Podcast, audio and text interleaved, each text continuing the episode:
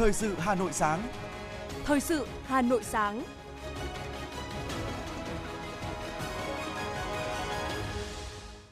Hồng Hạnh và Hoàng Sơn xin được đồng hành cùng quý thính giả trong 30 phút của chương trình Thời sự sáng ngày hôm nay, thứ sáu ngày 4 tháng 11 năm 2022. Những nội dung chính sẽ được đề cập đến trong chương trình.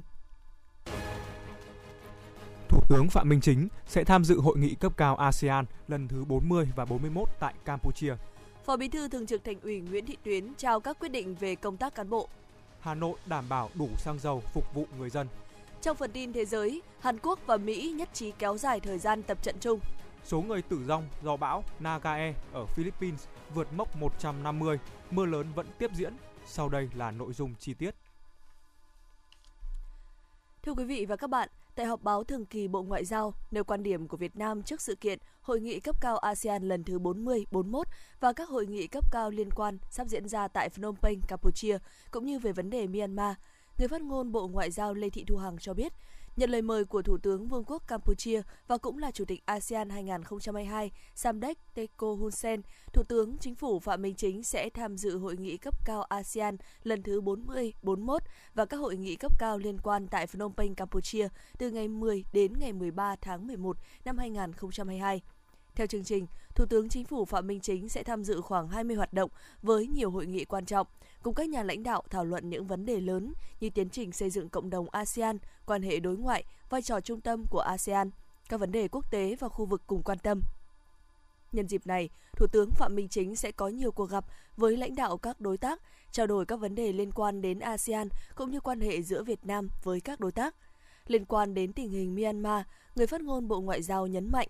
Myanmar là nước láng giềng trong khu vực, cùng là thành viên của ASEAN. Việt Nam luôn mong muốn Myanmar sớm ổn định tình hình để xây dựng và phát triển đất nước vì lợi ích của người dân Myanmar, tiếp tục đóng góp xây dựng cộng đồng ASEAN đoàn kết, tự cường và vững mạnh. Với tinh thần đó, Việt Nam ủng hộ và sẵn sàng đóng góp vào các nỗ lực của ASEAN, hỗ trợ Myanmar sớm vượt qua cuộc khủng hoảng hiện nay, nhất là thông qua thực hiện hiệu quả đồng thuận 5 điểm với ưu tiên chấm dứt bạo lực, thúc đẩy đối thoại và hòa giải giữa các bên liên quan vì lợi ích của người dân Myanmar, vì đoàn kết toàn vẹn ASEAN, vì hòa bình, ổn định, hợp tác khu vực. Tại Sở Tài nguyên và Môi trường Hà Nội, huyện Sóc Sơn và Liên đoàn Lao động thành phố Hà Nội, đồng chí Nguyễn Thị Tuyến, Ủy viên Trung ương Đảng, Phó Bí thư Thường trực Thành ủy Hà Nội đã chủ trì hội nghị công bố và trao các quyết định của Ban Thường vụ Thành ủy về công tác cán bộ. Theo đó, Ban Thường vụ Thành ủy điều động, phân công đồng chí Bùi Duy Cường, sinh năm 1973, thành ủy viên, giám đốc Sở Tài nguyên và Môi trường Hà Nội đến nhận công tác tại huyện Sóc Sơn, chỉ định tham gia ban chấp hành, ban thường vụ huyện ủy, giữ chức bí thư huyện ủy Sóc Sơn, nhiệm kỳ 2020-2025. Ban Thường vụ Thành ủy điều động phân công đồng chí Phạm Quang Thanh, sinh năm 1981, thành ủy viên, thôi tham gia ban chấp hành, ban thường vụ, thôi giữ chức vụ bí thư huyện ủy Sóc Sơn, nhiệm kỳ 2020-2025 để đến nhận công tác tại Liên đoàn Lao động thành phố Hà Nội, chỉ định giữ chức vụ bí thư đảng đoàn, giới thiệu để bầu bổ sung vào ban chấp hành, ban thường vụ và bầu giữ chức vụ chủ tịch Liên đoàn Lao động thành phố nhiệm kỳ 2018-2023. Ban thường vụ thành ủy điều động phân công đồng chí Nguyễn Phi Thường, sinh năm 1971, thành ủy viên, thôi giữ chức vụ Bí thư Đảng đoàn Liên đoàn Lao động thành phố Hà Nội đến nhận công tác tại Sở Giao thông Vận tải để bổ nhiệm giữ chức vụ Giám đốc Sở Giao thông Vận tải Hà Nội. Quận ủy Nam Từ Liêm vừa tổ chức lễ kỷ niệm 105 năm Cách mạng tháng 10 Nga và trao tặng huy hiệu Đảng cho 111 đảng viên đủ niên hạn đợt 7 tháng 11. Ủy viên Ban Thường vụ Thành ủy, trưởng ban tổ chức Thành ủy Vũ Đức Bảo dự buổi lễ. Dịp này, quận Nam Từ Liêm vinh dự có 3 đảng viên nhận huy hiệu 75 tuổi Đảng, 3 đảng viên nhận huy hiệu 65 năm, một đảng viên nhận huy hiệu 60 năm, 104 đảng viên nhận các huy hiệu từ 30 đến 55 tuổi Đảng. Chúc mừng các đảng viên vinh dự được đón nhận huy hiệu Đảng nhân dịp này. Đại diện lãnh đạo quận ủy nhấn mạnh, đây là sự ghi nhận trân trọng của Đảng, Nhà nước và nhân dân về sự đóng góp đáng kể vào sự nghiệp đấu tranh giành độc lập dân tộc, xây dựng và bảo vệ Tổ quốc của các lão thành cách mạng, đồng thời mong muốn với bề dày kinh nghiệm, các đồng chí đảng viên lão thành sẽ tiếp tục khẳng định vai trò, vị trí ở mọi nơi, mọi lúc, luôn là tấm gương sáng để thế hệ trẻ noi theo. Ban Thường vụ huyện ủy Phú Xuyên vừa tổ chức lễ trao tặng huy hiệu Đảng cho các đảng viên 75, 65, 60, 55 và 50 năm tuổi Đảng, nhân dịp kỷ niệm 105 năm Cách mạng tháng 10 Nga, mùng 7 tháng 11 năm 1917, mùng 7 tháng 11 năm 2022. Trong đợt này, Đảng bộ huyện Phú Xuyên có 114 đồng chí đảng viên được trao tặng huy hiệu Đảng, trong đó có 2 đồng chí 75 năm tuổi Đảng và 3 đảng viên được truy tặng huy hiệu Đảng. Phát biểu chúc mừng các đồng chí đảng viên được nhận huy hiệu Đảng đợt này, đồng chí Hoàng Trọng Quyết, Ủy viên Ban Thường vụ Thành ủy, chủ nhiệm Ủy ban Kiểm tra Thành ủy nhấn mạnh, huy hiệu Đảng cho đảng viên là sự ghi nhận, sự trân trọng và là phần thưởng cao quý của Đảng đối với những công lao, sự hy sinh và phấn đấu không mệt mỏi của các đồng chí từ những ngày đầu được kết nạp. Dù ở lĩnh vực nào, tất cả đảng viên đều cố gắng hoàn thành tốt nhiệm vụ được giao với sự tin yêu, quý mến của tổ chức. Mong rằng với uy tín, đạo đức cách mạng, tinh thần tiên phong, gương mẫu và bề dày kinh nghiệm của mình, các đồng chí đảng viên lão thành cách mạng sẽ tiếp tục tham gia hiệu quả vào công tác xây dựng đảng, chính quyền, thực hiện tốt phong trào ở địa phương, quan tâm, đồng hành cùng với đội vụ, đội ngũ cán bộ cơ sở để tuyên truyền, vận động nhân dân, góp phần thực hiện tốt nhiệm vụ chính trị của huyện đã đề ra.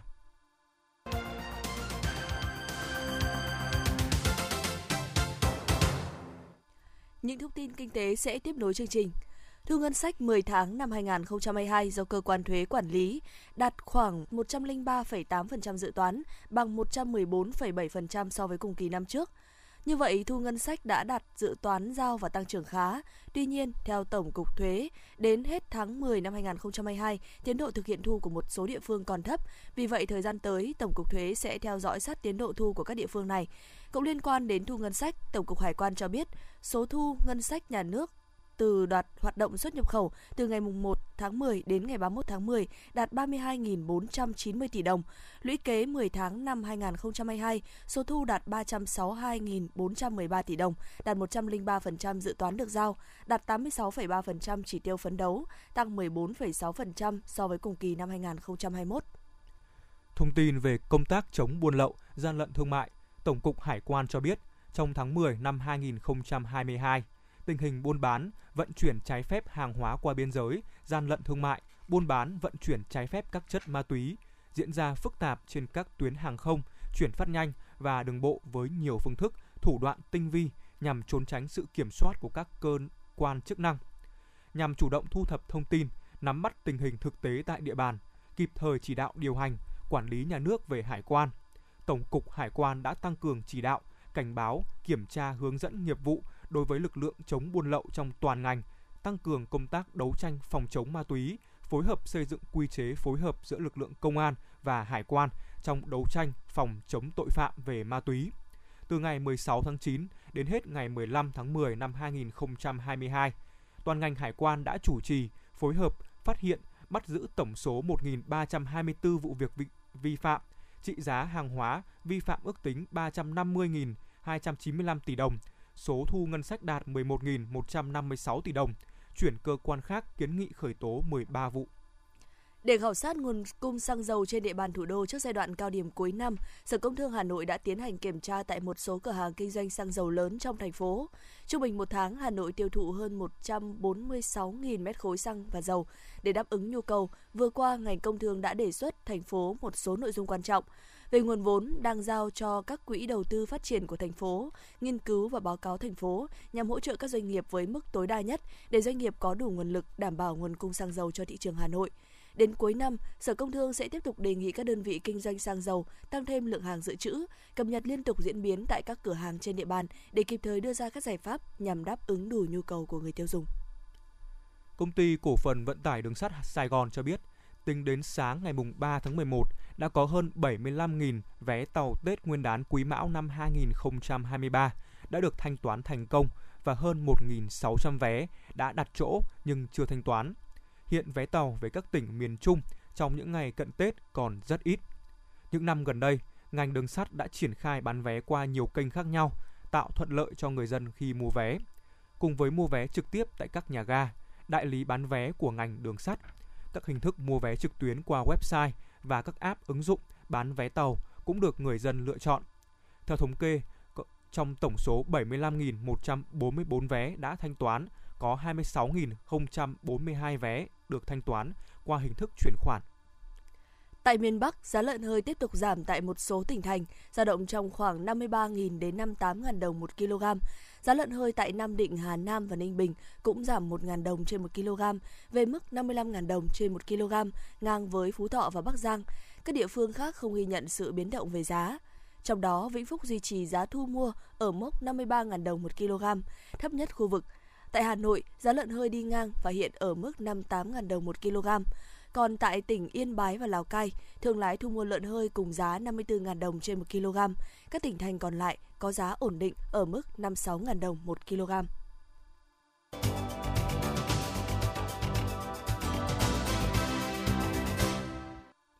Thưa quý vị và các bạn, đưa công nghệ vào cuộc sống, ứng dụng công nghệ thông tin và công nghệ cao vào các hoạt động sản xuất kinh doanh, sử dụng thanh toán không dùng tiền mặt, giám sát trật tự xã hội bằng camera an ninh, đó là những việc đã được triển khai ở một số xã của huyện Gia Lâm trong lộ trình xây dựng nội thôn thông minh ở xã nông thôn mới kiểu mẫu.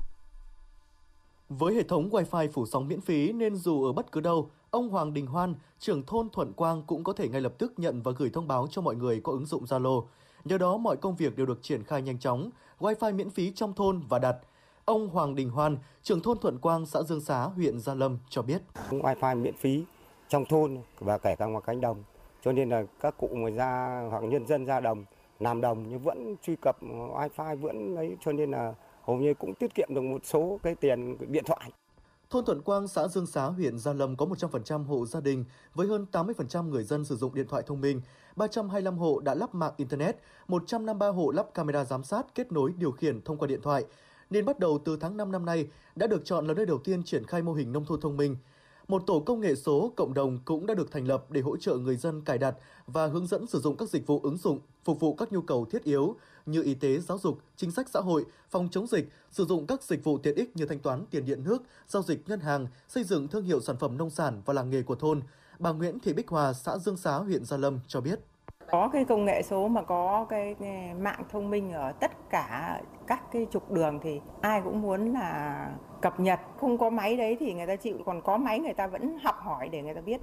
Thực hiện quyết định số 319 của Thủ tướng Chính phủ về việc quy định xã nông thôn mới kiểu mẫu giai đoạn 2021-2025, xã phải có ít nhất một mô hình thông minh. Nhận thấy là mô hình hay ứng dụng công nghệ 4.0 trong xây dựng, quản lý, điều hành, phát triển cơ sở thôn – Mặc dù hiện nay chưa có quy định cụ thể của cấp thẩm quyền về mô hình thôn thông minh, nhưng với quyết tâm đạt chuẩn xã nông thôn mới kiểu mẫu vào cuối năm 2022, Ban chỉ đạo nông thôn mới xã Dương Xá quyết định lựa chọn thôn Thuận Quang để xây dựng mô hình thôn thông minh. Khi bắt tay vào thực hiện mô hình thôn thông minh, thôn Dương Xá đã huy động xã hội hóa để lắp đặt hệ thống Wi-Fi tốc độ cao miễn phí, lắp đặt 16 camera an ninh giám sát tại các khu vực công cộng, tuyến đường trục chính. Những việc làm này được 100% số hộ dân trong thôn nhiệt tình hưởng ứng để cùng xây dựng thôn thông minh – Thôn đã thành lập trang thông tin thôn, xóm, các đoàn thể trên nền tảng mạng xã hội Zalo giúp người dân nhanh chóng tiếp cận thông tin một cách chính xác, thuận tiện. Cũng qua đó, thôn kêu gọi xã hội hóa xây dựng tuyến đường dài 600 m, sử dụng 18 đèn điện năng lượng mặt trời, trị giá hơn 150 triệu đồng. Việc kêu gọi ủng hộ Quỹ đền ơn đáp nghĩa tháng hành động vì trẻ em và các công việc khác của địa phương được người dân nhanh chóng nắm bắt, thực hiện – hay như hành vi bỏ rác không đúng giờ, không đúng nơi quy định, xô sát sau va chạm giao thông đều được phát hiện, xử lý, hòa giải kịp thời, góp phần giữ ổn định an ninh trật tự. Ông Nguyễn Quang Vinh, Phó Chủ tịch Ủy ban nhân dân xã Dương Xá, huyện Gia Lâm cho biết: Làm điểm của thôn Thuận Quang xong và đạt cái hiệu quả thì à, xã sẽ ờ, triển khai đến tất cả các thôn. Đã có hai thôn nữa tiếp tục đang thực hiện cái nội dung này và trong ờ, mong muốn trong thời gian tới là xã sẽ thành xã thông minh. Cũng nhờ triển khai mô hình thôn thông minh mà người dân ở thôn Phù Đồng 2, xã Phù Đồng, huyện Gia Lâm đã dần quen với việc ứng dụng công nghệ số trong cuộc sống hàng ngày. Đặc biệt, việc kinh doanh online đã không còn xa lạ với người dân làng nghề hoa cây cảnh. Ông Nguyễn Bá Ngơi, Chủ tịch Hiệp hội làm nghề vườn sinh vật cảnh và trang trại Phù Đồng, huyện Gia Lâm cho biết. Ngày xưa đi vất vả lắm, toàn phải đi bán rong thôi. Thế nhưng bây giờ là trở thành thôn thông minh thì chúng tôi tiến hành ờ, đào tạo rồi bồi dưỡng cho dân, bà con nông dân dần dần biết dần và hiểu biết càng ngày càng thông minh hơn, tiếp cận được cái, cái công nghệ mới. Tại các thôn thông minh còn được lắp đặt hệ thống camera giám sát giúp đảm bảo an ninh trật tự. Dù mới đi vào hoạt động, nhưng những chiếc camera ở thôn Phủ Đồng 2 đã phát huy hiệu quả. Ông Nguyễn Văn Tài, Phó Chủ tịch Ủy ban nhân dân xã Phủ Đồng, huyện Gia Lâm cho biết cơ sở vật chất cũng như là các cái nguồn kinh phí thì hiện tại còn rất là nhiều ờ, khó khăn đề nghị các cấp các ngành quan tâm tạo điều kiện hơn nữa để địa phương có thể hoàn thành cái tiêu chí thôn thông minh cũng như là nông thôn mới kiểu mẫu. Mô hình thôn thông minh đã và đang mang lại những hiệu quả bước đầu, tạo sự chuyển biến mạnh mẽ trong nhận thức hành động của mỗi người dân, từ đó góp phần hiện thực hóa chương trình chuyển đổi số trong xây dựng nông thôn mới, hướng tới nông thôn mới thông minh giai đoạn 2021-2025 của chính phủ và mục tiêu xây dựng xã hội số, kinh tế số.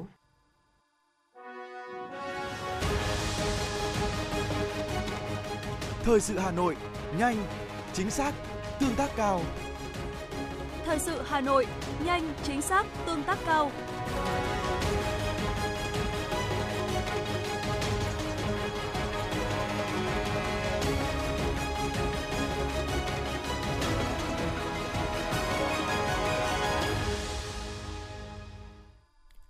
Sở Giáo dục và Đào tạo Hà Nội vừa ban hành quyết định công nhận 1.960 học sinh 1.962 học sinh đoạt giải trong kỳ thi chọn học sinh giỏi thành phố các môn văn hóa lớp 12 cấp trung học phổ thông năm học 2022-2023. Trong đó có 101 giải nhất, 563 giải nhì, 498 giải ba và 800 giải khuyến khích. Văn bản cũng nêu rõ, những học sinh đoạt giải trong kỳ thi này được Sở Giáo dục và Đào tạo Hà Nội cấp giấy chứng nhận và được hưởng các quyền lợi theo quy định hiện hành. Thưa quý vị, Tổng cục Giáo dục nghề nghiệp, Bộ Lao động Thương binh và Xã hội và chương trình hỗ trợ phát triển Out for Skill của chính phủ Australia đã tổ chức lễ ra mắt khóa học trực tuyến bồi dưỡng giảng viên hỗ trợ sinh viên khuyết tật trong giáo dục nghề nghiệp. Đây là một hoạt động thuộc chương trình hỗ trợ phát triển Out for Skill do chính phủ Australia tài trợ thông qua Bộ Ngoại giao và Thương mại Australia, phối hợp với Trung tâm Nghiên cứu và Phát triển Năng lực Người Khuyết tật DRD tổ chức.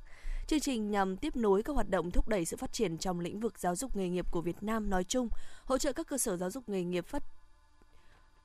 hỗ trợ các cơ sở giáo dục nghề nghiệp triển khai các kế hoạch nhằm hỗ trợ sinh viên khuyết tật trong đào tạo, khẳng định sự quyết tâm của các bên trong công cuộc xóa bỏ rào cản, hướng đến sự hòa nhập bền vững cho người khuyết tật. Theo bản tin Bộ Y tế về tình hình chống dịch COVID-19, ngày hôm qua ghi nhận 819 ca mắc COVID-19 mới, có 244 bệnh nhân được công bố khỏi bệnh. Kể từ đầu dịch đến nay, Việt Nam có 11 triệu 504.910 ca nhiễm, đứng thứ 13 trên 230 quốc gia và vùng lãnh thổ. Trong khi với tỷ lệ số ca nhiễm trên 1 triệu dân, Việt Nam đứng thứ 117 trên 230 quốc gia và vùng lãnh thổ. Bình quân cứ 1 triệu người có 116.266 ca nhiễm. Về tình hình điều trị, theo số liệu do Sở Y tế các tỉnh, thành phố báo cáo hàng ngày trên hệ thống quản lý COVID-19 của Cục Quản lý Khám Chữa Bệnh Bộ Y tế. Ngày hôm qua, có 244 bệnh nhân được công bố khỏi bệnh, nâng tổng số ca bệnh được điều trị lên 10.604.816 ca. Hiện có 56 bệnh nhân đang thở oxy, trong đó 42 ca thở oxy qua mặt nạ, 6 ca thở oxy dòng cao HFNC, 8 ca thở máy xâm lấn, tổng số ca tử vong do COVID-19 tại Việt Nam tính đến nay là 43.165 ca, chiếm tỷ lệ 0,4% so với tổng số ca nhiễm. Thưa quý vị và các bạn, việc đưa chương trình giáo dục văn hóa truyền thống, lịch sử địa phương vào giảng dạy trong trường học đã được đông đảo giáo viên, học sinh các nhà trường trên địa bàn huyện Thanh Oai đón nhận tích cực. Thông qua phương pháp giảng dạy tích hợp, liên môn, lồng ghép nội dung chương trình với các hoạt động ngoại khóa đã tạo môi trường lý tưởng giúp học sinh chủ động tìm hiểu, khám phá và nâng cao hiểu biết về các giá trị văn hóa, lịch sử địa phương. Có tác dụng hỗ trợ cho chất lượng giáo dục văn hóa, lịch sử địa phương là hoạt động mang tính mở được các nhà trường trên địa bàn huyện Thanh Hoài linh hoạt tổ chức thực hiện. Việc tuyên truyền về truyền thống lịch sử và văn hóa của quê hương được huyện ủy Thanh Oai chỉ đạo việc đưa lịch sử địa phương vào giáo dục trong các nhà trường. Thông qua đó, bồi đắp tư tưởng để các em thêm tự hào về truyền thống quê hương. Bên cạnh nội dung về văn học, các nhà trường còn chọn lọc các nét văn hóa truyền thống hay các sản vật tiêu biểu của địa phương, giới thiệu trong các tiết học và các buổi ngoại khóa để học sinh hiểu rõ hơn về truyền thống quê hương, nêu cao ý thức giữ gìn và phát huy các giá trị văn hóa. Bà Đỗ Thị Nhung, hiệu trưởng trường Trung học cơ sở Hồng Dương, huyện Thanh Oai cho biết. Dạy môn giáo dục địa phương thì nhà trường phòng cũng đã chỉ đạo xây dựng cái kế hoạch dạy học để phù hợp với ờ, chương trình của địa phương. Đó là chúng tôi xây dựng dạy lịch sử và địa lý của Thanh Oai rồi các cái chương trình giáo dục địa phương, lịch sử địa phương của xã Hồng Dương. Rồi ờ, phối kết hợp với dạy ờ, cái nếp sống văn minh thanh lịch cho học sinh. Thì chúng tôi phải linh hoạt trong việc xây dựng kế hoạch dạy học. Thông qua giáo dục lịch sử địa phương, học sinh các trường học trên địa bàn thị huyện đã nhận thức được Thanh Oai có lịch sử hình thành và phát triển từ lâu đời, có truyền thống yêu nước và cách mạng, truyền thống qua bảng với nhiều danh nhân được ghi trong sử sách như Nguyễn Trực, Nguyễn Đức Lượng, Nguyễn Thuyến. Trong mỗi làng quê là mái chùa rêu phong, mái đình cổ kính, hiện thân của một nền văn hóa giàu bản sắc từ xa xưa. Thanh Oai còn được biết đến bởi đất trăm nghề, mỗi làng quê đều mang một sắc thái riêng. Điển hình là làng nghề truyền thống kim khí điêu khắc ở Thanh thủy, nón lá ở Phương Trung và sơn tạc tượng, chế biến lâm sản ở Dân Hòa, sản xuất bóng thể thao ở Tam Hưng, Bình Minh, sản xuất tam hương ở Hồng Dương. Ông Nguyễn Nguyên Hùng, Phó Bí thư Thường trực huyện ủy Thanh Oai cho biết. Đầu tiên là chúng tôi tăng cường cái việc viết à, sách để ghi nhận, giới thiệu các cái địa danh. Hiện nay nhiều địa phương là cái việc ờ, chúng ta có các di tích, nhưng mà giới thiệu để thế nào để cho khán giả, người ờ, tham quan du lịch người ta biết được thì đây là một cái hạn chế. Thì chúng tôi đã xác định cái khâu yếu này chúng tôi đã tập trung. Cái thứ hai nữa là trên cơ sở sách có tài liệu. Mà chúng tôi đã, sách tài liệu này được có căn cứ trên cơ sở là dập khuôn bia, trên cơ sở là các cái sách cổ dịch và trên cơ sở biên soạn có tính hệ thống, có tính khoa học thì cái việc giải pháp thứ hai nữa là chúng tôi để tập trung vào cái việc xây dựng lực lượng, là bồi dưỡng cho cán bộ cơ sở, cán bộ văn hóa thông tin, cán bộ làm cái công tác tuyên truyền hướng dẫn, cũng như ban quản lý các di tích. Đây là những yếu tố hết sức quan trọng để cho phát triển du lịch. Giáo dục truyền thống lịch sử cách mạng của quê hương đáp ứng nhu cầu về văn hóa tinh thần, huyện Thanh Oai đã động viên cán bộ nhân dân và các thế hệ học sinh trong huyện hiểu về lịch sử quê hương, quyết tâm phấn đấu xây dựng huyện giàu đẹp, văn minh, xứng danh với truyền thống quê hương anh hùng.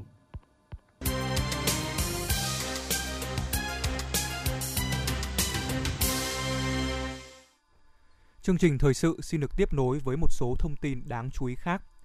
Lực lượng không quân Hàn Quốc thông báo nước này sẽ kéo dài thời gian tiến hành cuộc tập trận không quân chung với Mỹ. Cuộc tập trận trước đó được lên kế hoạch diễn ra trong 5 ngày, từ ngày 31 tháng 10 đến ngày 4 tháng 11.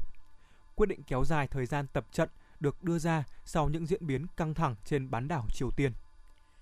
Cựu Thủ tướng Pakistan Imran Khan đã bị thương ở chân trong một vụ xả súng khi đang diễn ra cuộc tuần hành ở thành phố Lahore, miền đông nước này. Thủ tướng Pakistan Shehbaz Sharif đã lên án vụ xả súng, yêu cầu Bộ Nội vụ điều tra và báo cáo chi tiết về vụ việc. Nhà lãnh đạo Pakistan khẳng định bạo lực không có chỗ đứng trong nền chính trị quốc gia. Quyết định tăng lãi suất 0,75 điểm phần trăm của Cục Dự trữ Liên bang Mỹ Fed tuy không phải là điều bất ngờ, nhưng thông điệp sau đó của những người đứng đầu tổ chức này mới thực sự khiến các nhà đầu tư lo lắng. Fed cảnh báo sẽ tiếp tục tăng lãi suất để đưa lạm phát về mục tiêu kỳ vọng. Điều này đã được đã đi ngược lại hy vọng của thị trường rằng Cục Dự trữ Liên bang Mỹ sẽ thay đổi chính sách lãi suất trong các tháng tới. Ít nhất 5 cảnh sát Ecuador đã thiệt mạng trong các vụ tấn công trong quá trình chuyển tù nhân từ các trại giam quá tải. Tổng thống Ecuador Guillermo Lasso đã ban bố tình trạng khẩn cấp ở hai tỉnh của nước này. Tổng thống Lasso đã nhiều lần cáo buộc vấn nạn bạo lực, bao gồm cả bạo lực trong tù, là do các băng đảng ma túy trả đũa những nỗ lực mà chính phủ của ông thực hiện nhằm chống lại tình trạng buôn ma túy. Số người tử vong do bão Nangae gây ra lũ lụt, lở đất ở Philippines đã lên tới hơn 150 người. Dự báo mưa sẽ tiếp tục diễn ra ở một số khu vực bị ảnh hưởng nặng nề nhất.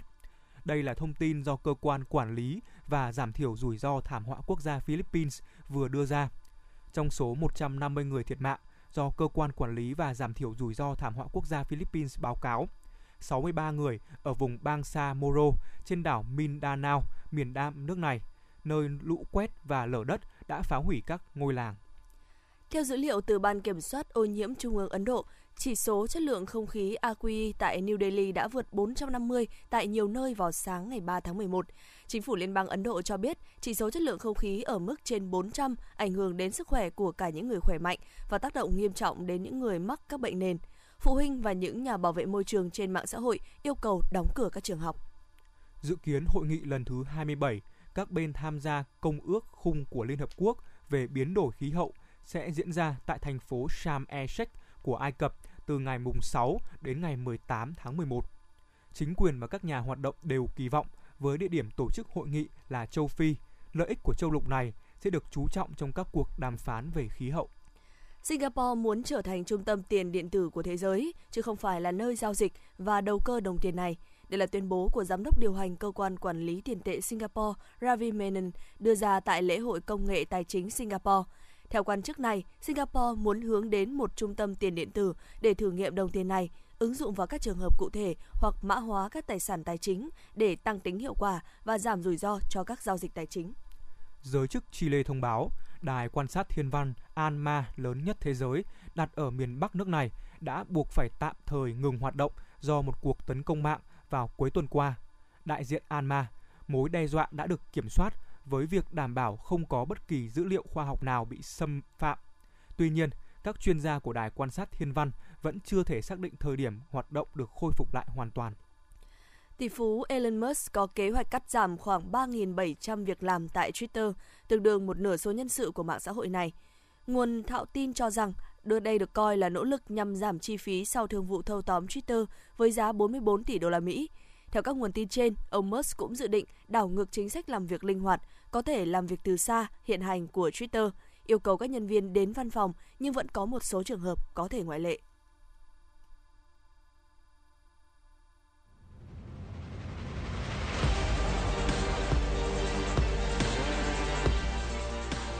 Bản tin thể thao.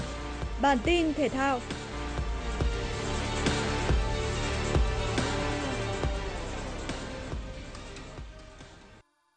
Trong số 16 đội bóng vừa qua vòng bảng UEFA Champions League, có tới 4 đại diện của bóng đá Anh. Trong đó chỉ có Liverpool là kết thúc ở vị trí nhì bảng, còn Manchester City, Chelsea và Tottenham đều là những đội bóng nhất bảng. Italia là quốc gia có số đại diện nhiều thứ hai với 3 đội bóng vượt qua vòng bảng. Tây Ban Nha và Đức đều có hai đại diện góp mặt. Gây thất vọng nhất là Tây Ban Nha khi ba đại diện nổi tiếng là Barcelona, Sevilla và Atlético Madrid đều bị loại. Nhà đương kim vô địch Real Madrid sẽ là đội bóng La Liga duy nhất góp mặt ở vòng đấu loại trực tiếp UEFA Champions League mùa này. Sau thất bại 1-3 trước Ajax Amsterdam ở lượt trận cuối vòng bảng Champions League, câu lạc bộ Rangers chính thức trở thành đội bóng có thành tích tệ nhất lịch sử Champions League. Sau 6 trận đấu tại vòng bảng, Schalke đã để thua cả 6 trận với hiệu số bàn thắng bại là âm 20, 2 bàn thắng và 22 bàn thua. Trước đó ở mùa giải 2012-2013, Dynamo Zagreb cũng thua 6 trận vòng bảng nhưng hiệu số bàn thắng bại tốt hơn Schalke. Đây được xem là nỗi thất vọng lớn đối với những người hâm mộ Schalke nhất là khi họ vừa trải qua nỗi buồn ở trận chung kết Europa League năm vừa qua khi chứng kiến đội nhà bị Frankfurt đánh bại trên chấm phạt đền. Cuộc đua giành tấm vé cuối dự ATP Finals sớm khép lại sau khi Taylor Fritz và Hubert Hukat cùng thua ở vòng 2 tại quần vợt Paris Master. Ở chung bậc lại, Felix Agao Aliassime và Andrei Rublev giành hai vé cuối cùng đến Turin sau đây 10 ngày. Trước đó, ATP Final đã xác định 6 người góp mặt là Carlos Alcaraz, Rafael Nadal, Casper Ruud, Stefanos Tsitsipas, Daniil Medvedev và Novak Djokovic. Trong số này, Djokovic, Tsitsipas và Medvedev là những người từng vô địch ATP Final trong 8 người dự giải năm nay. Riêng Nole hướng tới san bằng kỷ lục 6 lần vô địch giải của Roger Federer.